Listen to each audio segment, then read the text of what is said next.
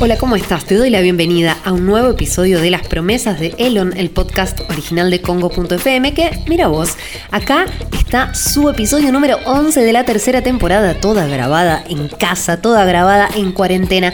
En esta ocasión vas a escuchar un capítulo atípico, porque generalmente este podcast tiene entrevistas uno a uno, uno a dos, uno a tres, pero nunca tuvimos una charla con siete chicas que forman parte de una comunidad, de colectivo que se llama Las de Sistemas y que precisamente son chicas lesbianas, trans, no binarias y personas de la comunidad LGTBIQ trabajando en sistemas en diferentes roles que después vas a entender y que quieren visibilizar algunas problemáticas, pero no desde lo negativo, sino es que visibilizando algunas cuestiones eh, negativas, porque no es todo igual dentro del mundo de la tecnología para todas las personas, visibilizando las cosas pueden cambiar. Las conocí hace aproximadamente tres años, un poco menos, a través de una conexión que me hizo una colega querida que se llama Melia Bolio ella me conectó con el Slack de las de sistemas. El Slack es una herramienta que permite organizar grupos de trabajo y formo parte del Slack de las de sistemas, siempre muy silenciosa, leyendo, no siguiendo con conversaciones, más que pidiendo siempre ayuda para una nota que escribía o tal. Y hace poco formé parte de un evento anual que organizan y muy bien, que se llama FEMIT Conf, que es una conferencia de tecnología con toda esta identidad que tienen las de sistemas que te estoy contando, con un montón de charlas, charlas, charlas, charlas eh, interesantísimas, eh, con eh, diversas temáticas dentro del mundo de tecnología y siempre fomentando la diversidad y la inclusión. Ellas en este episodio van a hablar del valor de la comunidad. Dicen que el valor de la comunidad fue encontrarnos y me pareció una gran frase. Hablan de empresas más horizontales, de una tendencia a empresas más horizontales, de las cooperativas de software que son más horizontales y que está bueno el trabajo que están haciendo y que está bueno para alguien que trabaja en sistemas, algún puesto de trabajo allí. Y también por supuesto hablaron del evento que han hecho de FEMIT y de tantos otras cosas. Luciana, ingeniera en informática, programadora y líder técnica. Virginia, ingeniera en informática, desarrolladora de software. Mariana, licenciada en informática, desarrolladora de software y maestranda en epistemología e historia de la ciencia. Lucía, ingeniera en informática, desarrolladora backend. Daniela, casi licenciada en artes multimediales, desarrolladora frontend. Y Sabina Berkovich, actuaria, científica de datos sociales todas ellas en esta gran charla en Las promesas de Elon. Bienvenidas las de sistemas a las promesas de Elon. Esto es un episodio em, atípico porque generalmente es un 1 a 1 o un 2 a 1 y en este caso son eh, siete, siete chicas que forman parte de la agrupación Las de Sistemas eh, que vienen a las promesas de Elon. ¿Cómo están, chicas? Promesas de Elon, quise decir. ¿Cómo andan? bien, entusiasmada, contenta de estar. Bien, eh, ya las presenté al principio del podcast, así que mm, en realidad me pasa lo siguiente conozco varias agrupaciones eh, de, chicas en, sistemas, programadoras, y me encanta que eso suceda, no solo chicas también, ¿no? Hablamos también de, otras identidades. Me interesa saber cómo es que nace las de sistemas. En, el FEMIT Conf, el, el, evento que organizaron virtual, les decía que una de las cosas que desde este lado me llamó la atención es que existían los de sistemas en Twitter eh, que eran así una, muy, muy populares y, una cosa muy de, que todos teníamos que seguir y todas a, ellos en Twitter y aparecieron ustedes a romper algunas cosas. ¿Cómo nace todo? Eh, las de sistemas nace hace unos tres años más o menos. Eran cuatro chicas, ninguna de las fundadoras está acá hoy, pero son todas miembros activas de la comunidad. Eh, tres programadoras y una socióloga. Y básicamente se juntan por una problemática puntual que había eh, a charlar sobre eso. Y después se preguntan si abrimos esto a, más gente, a ver qué pasa, si hay más gente que está pasando por lo mismo. Eh, y bueno, hacen una convocatoria en Twitter y en otras redes. Y ahí nos empezamos a sumar todas. Yo a las chicas las conozco de, de haber trabajado con ellas. Eh, y hubo, bueno, hubo un primer encuentro que fue en MU hace tres años y se sumó un montón de gente, fueron 30 personas todas contamos un poco cuáles fueron las problemáticas, de dónde, de dónde veníamos, y, y eran todo como situaciones parecidas que se repetían. Claro. Eh, así que ahí empieza como un poco la comunidad y nos empezamos a juntar una vez por mes y ahí surge un poco. Y eso que decís del nombre es gracioso porque el nombre lo pone una de las chicas de las fundadoras y viene en respuesta a una nota de la Nación que era los de sistema. Claro, sí. Y, y ahí surge un poco. Sí, y son hace, fue hace tres años entonces que, que, que nacieron. Parece un montón viendo también la comunidad que formaron, las respuestas que, que tienen, las interacciones que, que, tienen también en las redes sociales. Se ve una, una, una comunidad muy, muy fiel. Vos, eh, Marian Silvestro, querías decir algo. Me estaba acordando siempre cuando contamos cómo, cómo nació la de sistemas, eh, es importante destacar que cuando las chicas lanzaron, digamos, la convocatoria, no tenían muchas expectativas, porque las de sistemas nunca se nombraba. Decía, bueno, somos cuatro, cinco, y de repente estaban 30 personas en un barcito, de todas las edades, de todos los, los roles de sistema, no es que estaban solamente las programadoras, estaban las PMs, estaba alguien de base de datos, estaba alguien de testing había de todo. Uh -huh. Y fue tan copada, digamos, la comunicación con alguien que no habías hablado nunca, Nunca. que a mí me gusta resaltar ahí que había una necesidad muy fuerte de empezar a hablar de estas cosas. Eh, Dani, ¿y cuáles eran las necesidades fuertes y las problemáticas que, que, se encontraron en esos primeros encuentros? Yo la verdad igual me sumé después. Uh -huh. Esto, en realidad las conocí temprano y me sumé después. Quería también agregar el dato que ahora en, en el Slack, que es donde, donde manejamos mucho la comunidad, somos más de 450 personas. O sea, es un montón. Sí.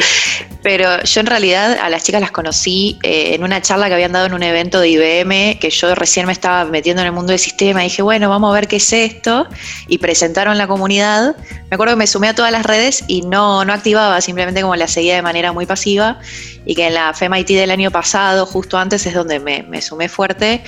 Pero me parece que a nivel problemática que se, que se viene a solucionar, eh, son muchas cosas. Hmm. Y siento que a medida que se iba sumando más gente y, y, y, el foco no estaba solo también en mujeres, sino en lesbianas, trans, travestis y no binarias, fue cambiando un poco eh, qué cosas teníamos que hacer y, y todo eso. Ok, Vir. No, que las problemáticas en general vienen también de que eh, en nuestros trabajos por lo general éramos la chica de sistemas, la programadora o tenías una compañera, es como que estábamos muy dispersas y por eso también lo que decían antes de que las chicas que organizaron no se esperaban tanta gente, porque claro, estábamos acostumbradas a ser dos o tres, pero cuando sumabas a dos o tres de acá, dos o tres de allá, dos o tres de allá, eh, nos dimos cuenta que éramos un montón y fue, fue muy loco eso, porque estábamos, pero estábamos muy dispersas y lo, la, el valor de la comunidad fue encontrarnos y, y, conocer a otra gente que estaba pasando por lo mismo. O sea, al ser, al ser minoría en todos lados, el ambiente de trabajo a veces es muy hostil, uh -huh. es machista, eh, sos eh, la que mandan a hacer eh, las minutas de reunión, la que tiene que hacer las cosas de frontend, que es como lo, eh, lo estético, digamos, como que te, te, te, tildan de esas cosas y, y nada, te, te, te empezás con el, el, síndrome del impostor, lo tenés claro, acá fijo, claro. eh, la, te, te, vas de empresas porque la pasás mal, por el ambiente laboral, porque estás sola. Eh, y encontrarnos fue un valor enorme en ese sentido, como bueno, no soy la única y hay más gente acá y podemos hacer algo al respecto. O sea, aunque mínimamente, ya que alguien te escuche y te diga sí, te reentiendo, era muchísimo para uh -huh. nosotras. Bien. Y así fue como es, esa primera necesidad, la que nos unió fue esa. Después creció en un montón de otras cosas, como dice Dani, pero en un principio fue como un espacio de contención más que nada y de encuentro. Bien, Lu, levantabas la sí. mano. Eh, sí, igual lo que dijo Vir más mil y fue eso, y para mí siempre va a ser ese el, el motor que tiene las de sistemas.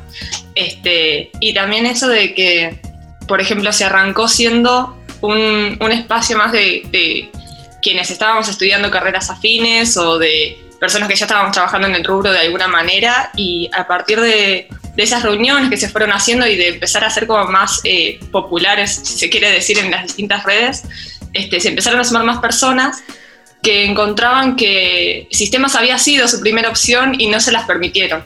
Claro. Este, entonces, sistemas empezó a ser también un poco más eh, el espacio para esas personas de, che, quiero empezar a meterme no sé cómo, no sé por dónde. Y no estamos hablando de personas de 18 años que todavía tienen como todas las, to- todo- toda su vida por delante para seguir estudiando, sino de personas más grandes que, que les da miedo ese cambio, ¿no? Por eso hicieron una carrera anterior o ya tienen hijes, este, y es una dificultad más. Bien, entonces si tenemos que hacer como un buleteado de, de las dificultades, de las problemáticas, estamos hablando en realidad que se necesitan mujeres en carreras técnicas y también en, en puestos técnicos, de, digo, de desarrollo de software, de, de- de no sé, es como esta, es tan amplio que digo, lo, lo digo así. Eh, también el, el maltrato, esto que vos decís, Vir, existe. Y pareciera, pareciera que como que decís, no, pero la modernidad, año 2020, pandemia, todo esto como que no debería pasar. Y en realidad cuando lees, cuando lees las redes sociales, yo no sé si siempre comentan las mismas personas o qué, pero hay como toda una porción enorme, creo, del mundo que, que es un poco de dinosaurio, me parece a mí. Eh, es súper subjetivo lo que estoy diciendo, pero me pasa y por ahí es escribiendo en, en sitios, eh, colaborando con medios grandes, te das cuenta que la opinión pública eh, muchas veces está del otro lado. Hay personas que no salen a, defender. Hay mujeres que, digo, el otro día hice un, video de, lo que está pasando en el desarrollo de videojuegos, que hubo una ola de acusaciones, no sé si estuvieron eh, al tanto. Eh, y ya sé que no hay que leer los comentarios de, las redes sociales, eh, pero porque hay mucho troleo y todo, pero era todo negativo. O sea, no, había ni un comentario de alguien que dijera, sí, esto está pasando, qué bueno que se visibiliza. eh, nada, era, ¿cuándo van a entender que las mujeres no somos iguales que los hombres? Decía una mujer, entonces, digo, hay como toda una parte que... Digo, ahí también hay que apuntar, me parece. Eh, para mí hay algo de esto de, ¿viste? Cuando decían las mujeres no pueden opinar de fútbol. Bueno, Sí. pasa algo parecido con sistemas. Las mujeres no pueden saber programar. Eh, no les da la cabeza. Y es algo que para mí es terrible. Yo también soy de, de este grupo que por ahí hizo otra carrera universitaria y se sumó a las de sistemas después buscando un cambio de carrera.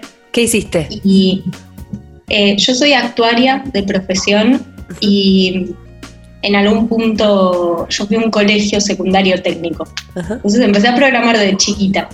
Eh, pero no lo había llevado a cabo, era como que cuando me recibí de la secundaria no quise seguir por ese camino. Eh, no, ta- también lo reconocía un ambiente muy machista. Yo en, en mi secundaria éramos muy pocas mujeres en los cursos. Eh, de hecho, en, en lo que era la parte de, de informática, como lo llamábamos, éramos minoría total. O sea, capaz en un curso de 25 o 30 personas habían tres mujeres.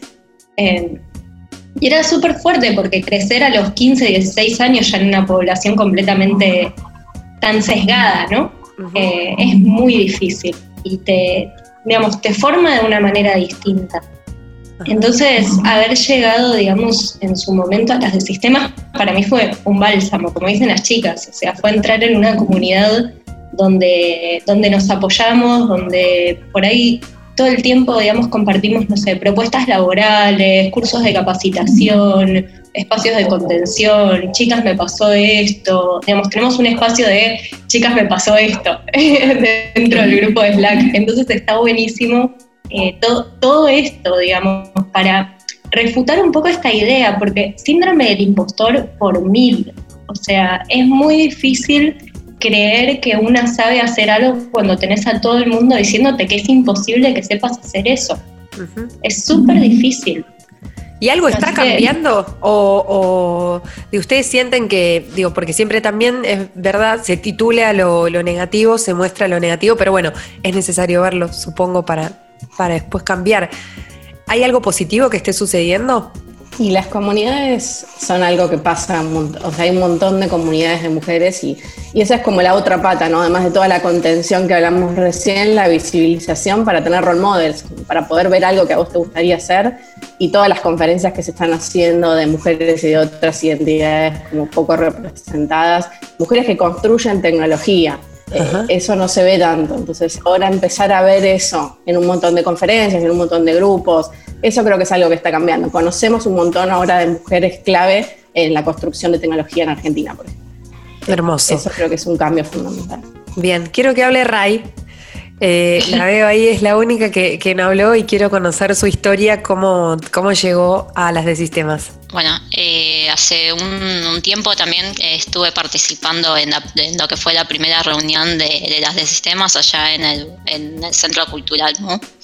Eh, también era mi primer, estaba en mi primer laburo de sistemas, hacía más testing y, y gracias a esa primera reunión que me sorprendió empecé a conocer otros roles dentro de sistemas que era la programación y nada, y a partir de, la, estar en la comunidad también encontré mi, mi, segundo laburo, que es donde hoy en día estoy laburando y conocí también lo que es otras estructuras de empresas más horizontales, que, que hoy en día me encanta. Así que también está esa posibilidad y, y, con, y que todas las personas que, que se sumen a sistemas conozcan que, que, tenés distintos caminos, no solamente pertenecer a una gran empresa jerárquica, sino que también existen las cooperativas de software que son más horizontales, que muchas veces se, desconoce. Y, también algo importante que, que, me parece destacar es que la FedMidConf eh, es acompañada por estas empresas. Todas las FedMidConf, las, las cooperativas fueron sponsor, que no es muy común en otros eventos de tecnología y bueno, un poco así fue mi recorrido y nada, también vengo estudiando hace unos años ingeniería en sistemas. También me pasa de, estar sola en clases, más que todas las, las, que son materias más básicas o de sistemas. Eh, es muy común ser una de las pocas mujeres en, en, la clase, pero no, de a poco va cambiando. Cada vez en la UTN, por suerte, hay cada vez más mujeres inscriptas. Ojalá que también los números pronto empiecen a visibilizar otras eh, identidades que no solo sean muy binarios como mujeres y hombres, sino que también empiecen a nombrar las identidades trans. Y bueno, y así fue un poco mi recorrido. Bien, hermoso. Los que somos Movistar tenemos Movistar Play, con películas, series y televisión. Mira los últimos estrenos, contenido original de Movistar y podés contratar packs de canales. Además, no necesita instalación, solo tenés que registrarte gratis en movistar.com.ar barra play y empezar a disfrutar.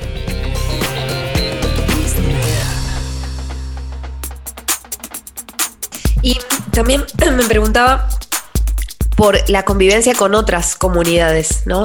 Cada vez eh, conocemos más comunidades y, van apareciendo y van apareciendo y, hacen su trabajo. Eh, ¿Cómo es la, la, convivencia y la red que arman desde las de sistemas con, eh, con otras comunidades? De hecho, en, en, el evento último que hicieron se, se notó ese trabajo de red y networking enorme. Por ejemplo, chicas en, tecnología, que es uno de los que por ahí más visibilidad tiene o, es más conocido a nivel eh, sí, más masivo, creo. Dani. Sí, yo creo que primero pasa algo que a veces eh, nosotras mismas participamos en más de una comunidad. O sea, eh, es lo normal. Cada comunidad tiene algo, algo particular muchas veces que es una misión o una cuestión de, de dónde está, digo ya sea porque estás en distintas partes del país o del mundo, eh, es algo que puede ser muy local.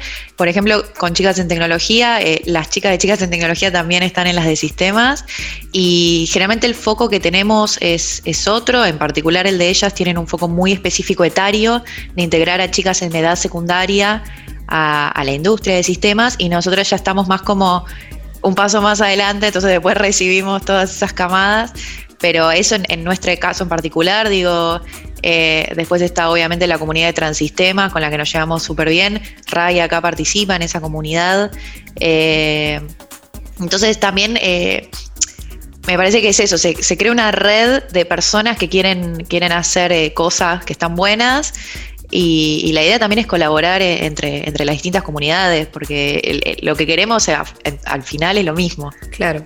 Lu. Sí, y agrego una cosa a lo que decía Dani, es también el, el, visibilizarnos, ¿no? Porque es como todas estas comunidades, y por suerte, y como contaba Lu antes, cada vez hay más, este, como que no se pisan, ¿no? Todas buscamos eh, el tema de la integración y achicar la brecha, y a fin de cuentas todas implican eh, un, un, poco e, ese, ese aura feminista, este, y darnos visibilidad entre todas. ¿No? Todas las comunidades, por eso uso Este, Por ejemplo, nosotros en, en, el FEMIT pusimos especialmente una placa eh, para dar visibilidad de, che, busquen estos logos, vean que son varias, eh, tal vez las de sistemas no las sentís que es para vos y estás buscando un lenguaje más, más particular. Bueno, hay comunidades que eh, agrupan programadoras, programadores de ese, de ese lenguaje per se.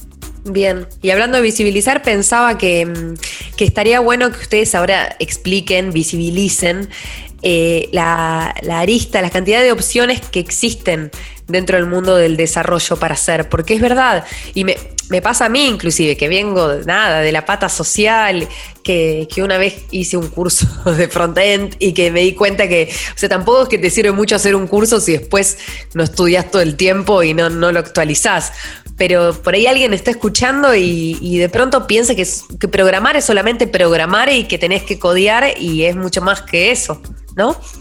Es, es, una lista enorme de cosas. Bueno, hagamos la lista, hagamos la lista y, a ver cómo es.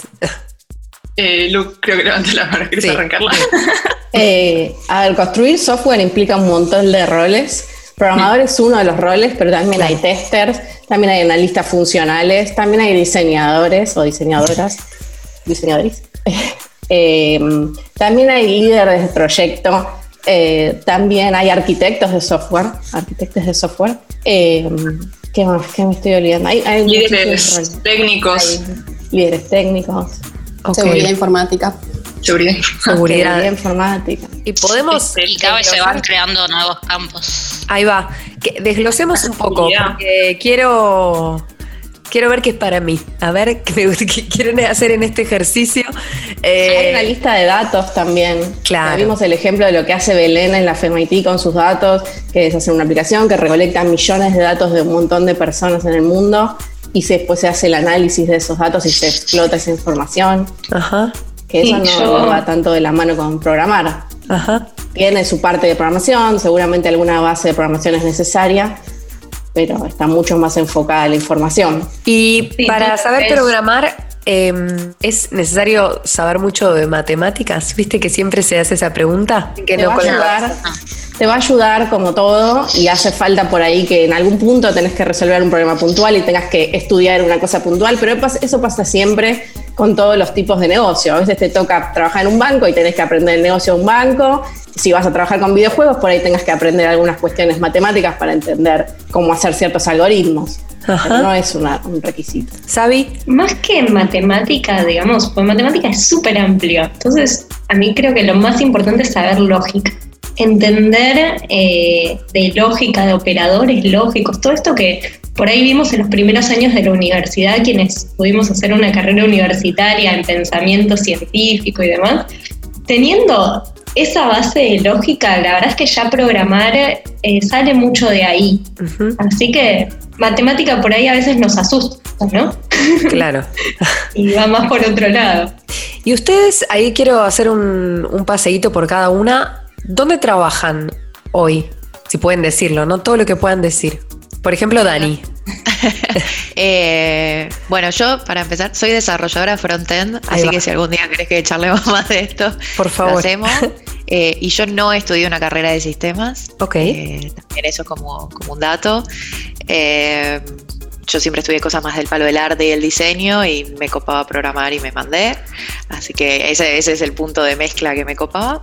Eh, yo ahora estoy eh, trabajando en una empresa que tiene un videojuego basado en blockchain. Suena re, loco. yo estoy más que nada en la parte, sí, estoy más que nada en la parte de la web del juego que se llama The Sandbox. Eh, así que nada, ese es mi, mi laburo actual. Eh, es súper interesante, yo de blockchain no sabía nada y ahora estoy aprendiendo de a poco, así que... Y los videojuegos siempre me gustaron, así que nada, re contenta la verdad. Bien, aprovecho para decir que eh, la charla de Sasha en FemITConf estuvo buenísima. No sé si le dicen FemITConf o FemitConf, me parece que es más en criollo, ¿no? Eso dudaba. bueno, eh, muchas, muchas pronunciaciones. Muchas. de identidades y blockchain. Eh, bueno, van a subir las charlas dentro de poco, supongo, eh, a YouTube, ¿no? A su canal de YouTube. Bien. Lu, ¿vos dónde trabajas? Yo trabajo en una consultora de software. Eso significa que no tienen un producto propio y que reciben proyectos de clientes y se ajustan a las necesidades de los clientes. Este, estoy trabajando como desarrolladora backend Python en Python, lenguaje Python. Eh, particularmente estoy ahora como una referente técnica, líder técnica en proceso. Este, se me ríe mal, me parece. este, y nada, es eso. Eh, ahora, por ejemplo, en particular mi proyecto es sobre una billetera digital, que dentro de, dentro de poco ya vamos a estar en el Play Store, así que Bien. vamos a ir a producción. Bueno, después me pasas la data también, que siempre sirve. Bueno, y la otra, Lu. Sí. Lu de, Eh, Lu de. Soy programadora backend también y líder técnica en un banco de Brasil, un banco digital nuevo que se llama Nubank y programa Closure. Estoy muy contenta.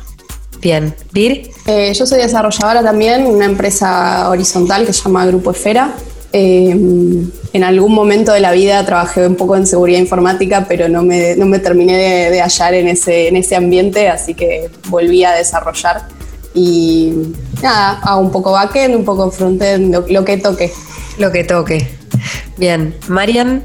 Yo estoy en la misma empresa que Lu, que Lu Capón, Lu Capón. Eh, pero en, en otro proyecto eh, soy programadora backend en escala eh, y particularmente el proyecto en el que estoy es para un cliente de Estados Unidos que da financiamiento para soluciones eh, no eh, renovables de, de energía, o sea, paneles solares, distintos tipos de puertas y demás.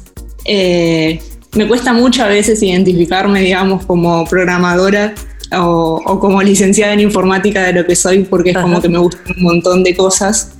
Soy mucho de la filosofía, de la poesía y todo lo demás, eh, y que a mí me parece muy enriquecedor. Eh, me ayuda mucho también en lo que hago dentro de, de sistemas, porque me ayuda a hablar, porque me ayuda a interpretar las cosas de distintas maneras. Sí.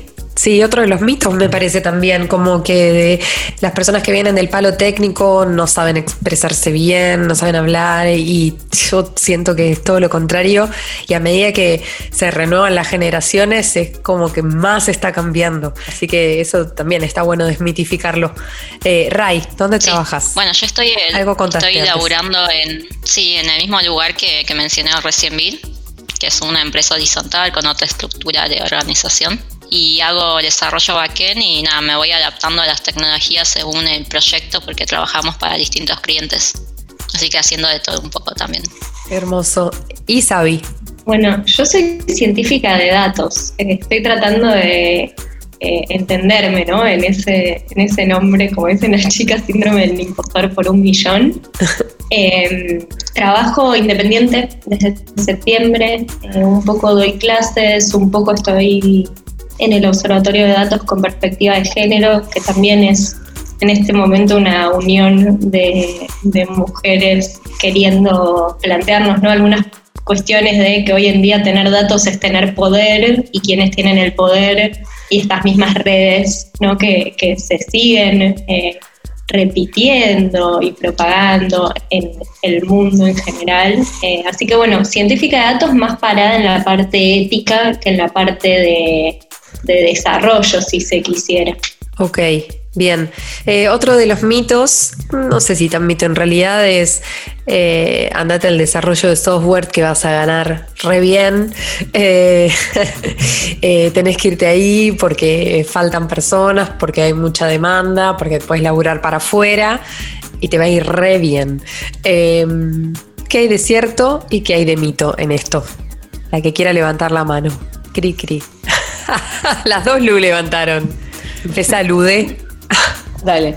Eh, y es un poco cierto y un poco mito también. O sea, cuando arrancas en la carrera no, no te van a llover los millones, no es verdad eso. Es difícil arrancar y, y los puestos de junior y los puestos de trainee, primero que son difíciles de conseguir, no, no sobran. Y después que tampoco es que, que sobran los millones ni que te van a pagar una fortuna. Hay que hacer carrera, lleva mucho tiempo, lleva mucho esfuerzo. Eh, y después sí, es verdad que están bien pagos. A medida que vas creciendo en la carrera, son puestos que están bien pagos. Eh, pero también hay guardias, también hay, o sea, eh, es un trabajo muy exigente. Digamos que todo eso que se ve como una ventaja también tiene su lado B, ¿no? Totalmente, sí. Luca Pon. ibas a decir algo también. Eh, lo que comentó Lu, como que para mí ya es como perfecto. Genial. Y mm, nos quedan algunos minutos. Me gustaría saber cuáles eh, son los proyectos que se vienen para la comunidad de, las de sistemas, cómo podemos colaborar, cómo podemos eh, seguir sumando, porque les quiero decir algo que también me, me pasa que tiene que ver con esto que decía Dani al principio. Eh, si bien formo parte de, su Slack hace un tiempo, creo que hace, creo que hace tres años, eh, era más de, de, leer lo que estaba pasando y más o menos como, como leer un termómetro de, de la comunidad y decir, ah, bueno, qué bien, pero una usuaria totalmente ausente. Eh, luego de la FMIT Conf, eh, me pasó algo que me generó mucha adrenalina estar ahí y me como quien dice, me vibró, me vibró algo en, el, cuerpo de qué bueno que está, que me pasó también cuando conocí a las chicas en tecnología y que me pasó con algunas otras comunidades y que me pasó con algunas otras que con el tiempo me decepcionaron un poco por alguna acción que tuvieron y que viste como que vas aprendiendo en el camino. Entonces, dicho todo esto, invito también a las personas a que eh, se sientan interesadas en las de sistemas y ahora sí les pregunto eh, qué es lo que, lo que se viene en la comunidad, en qué van a trabajar o cómo trabajan en el día a día, Dani. Eh, bueno, eso es muy loco. Todavía estamos un poco de cama después de la FEMIT, así que decidimos que cualquier proyecto nuevo nos vamos a dar un par de semanas, ¿viste? Como sí. para ver qué encaramos. Lo que sí está vivito y coleando es eh, lo de mujeres en Steam, que son las entrevistas que hace Maru. Eso está recontra vivito y coleando, así que vayan a, a chusmearlo a YouTube, porque Zarpado Proyecto se puso al hombro. Y también eso me parece que habla un poco de la comunidad. Si bien somos como hay una especie de grupo organizador o coordinador o qué, es todo muy espontáneo, digamos, o sea, la, las propuestas pueden venir de cualquier persona a la comunidad eh, y lo único que se necesita es fuerza y tiempo de, hacerlo y se te van sumando un par de personas y las cosas se van gestando, se termina siendo algo como muy orgánico de, che, me coparía hacer esto, ¿quién se suma? Digo, originalmente en su momento, obviamente ahora se canceló, pero una de las chicas dijo, che, yo quiero ir al Encuentro Nacional de Mujeres como las de Sistema bueno, juntate un par de personas que te ayuden con esto y ya se había armado ese grupo. Obviamente la pandemia hizo que esos planes quedasen para el año que viene, pero es así, es un, che, quiero armar esto, me coparía juntarme con tal y, y se va autogestionando dentro de, de la comunidad. Eh, bueno, me encanta hablar con ustedes, eh, de verdad, espero poder verlas físicamente en el 2021, aunque sea. Eh, solían, solían reunirse, ¿no? Eh, físicamente en, en, lugares una vez al mes o algo así. Todos los meses teníamos lo que llamábamos juntadas, que era también justamente para, para, conocernos, para que ese Slack pase algo más físico, más bueno, antes, como comentaba Sabi, ¿no? hay, un, hay un canal donde dice de, che, me pasó esto y bueno, no sabes quién te está leyendo del otro lado y está bueno tener esa cara y saber que somos personas que estamos para apoyarnos. Este, pero sí, esas juntadas hubo una vez que se hizo virtual, que creo que estuvo Lu y que estuvo buenísimo. Estaría bueno retomarlas. Este, pero es como dice Dani, eh, no es que no, es que nosotras que estamos acá en representación por, porque estuvimos organizando la FEMIT, eh, somos las organizadoras de las sistemas, o al menos no es como yo lo veo. Eh, es una comunidad y es horizontal y si mañana entró una persona que entró ayer este, y dice, che, yo tengo este proyecto, bueno, se va a apoyar, porque lo que buscamos, uno de los objetivos de la comunidad es visibilizar y potenciar, bueno, dos, este, es visibilizar y potenciar a las personas que estamos en sistemas, que somos minorías, o sea, mujeres lesbianas, trans, travestis y no binarias, este, y darnos una voz y dar, darnos las herramientas y apoyar desde donde podamos. Bien. Por ejemplo, el, el, tema de mujeres en Steam es un proyecto de Maru y es decisión de ella compartirlo con nosotras. Si vos ves los videos es Mujeres en Steam by Maru eh, Lovina. Perdón, Maru. Bien, Maru. Eh, sí, y también algo que, que salió en, en, la última conferencia es la necesidad de, de mujeres eh, y más personas en general en, en electrónica, ¿no? En, en digamos, que, que, puedan soldar, que puedan eh, tener ciertas habilidades que no son tan motivadas en general. De eso les quiero hablar después fuera de- del Zoom porque tengo una idea para eso. Eh, pero también para, para quienes quieran saber un poco más, eh, saber entonces que en YouTube yo- esto está saliendo ya eh, a segunda quincena de agosto. Creo que en septiembre ya podemos contar en el canal de ustedes con toda la, la la última conferencia, ¿no? Sí, seguro, esperemos que sí. Esperemos que sí. Eh, y si alguien quiere sumarse a su Slack, entonces solamente eh, tiene que escribirles y, y activar. Sí, nos escriben Sí, que- por las redes y les pasamos el link.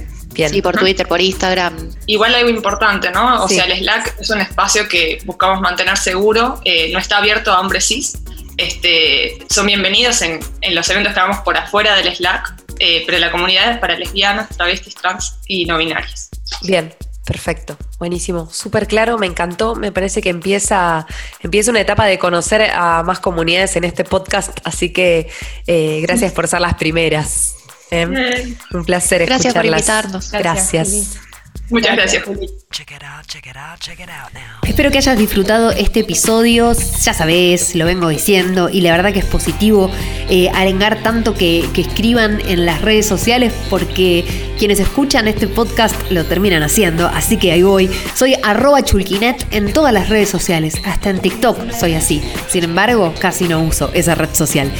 Edita este podcast Martín Mesuti, arroba M Mesuti, doble S, doble T. La casa de este podcast es arroba escucho Congo. Y acordate, si querés seguir a las de sistemas, es tan simple como poner arroba las de sistemas y podés encontrar todo lo de ellas en las redes sociales. Y me parece que a partir de este episodio van a venir muchos más con diferentes colectivos, comunidades súper interesantes que trabajan en el mundo de la tecnología y que tienen mucho para decir. Hasta la próxima.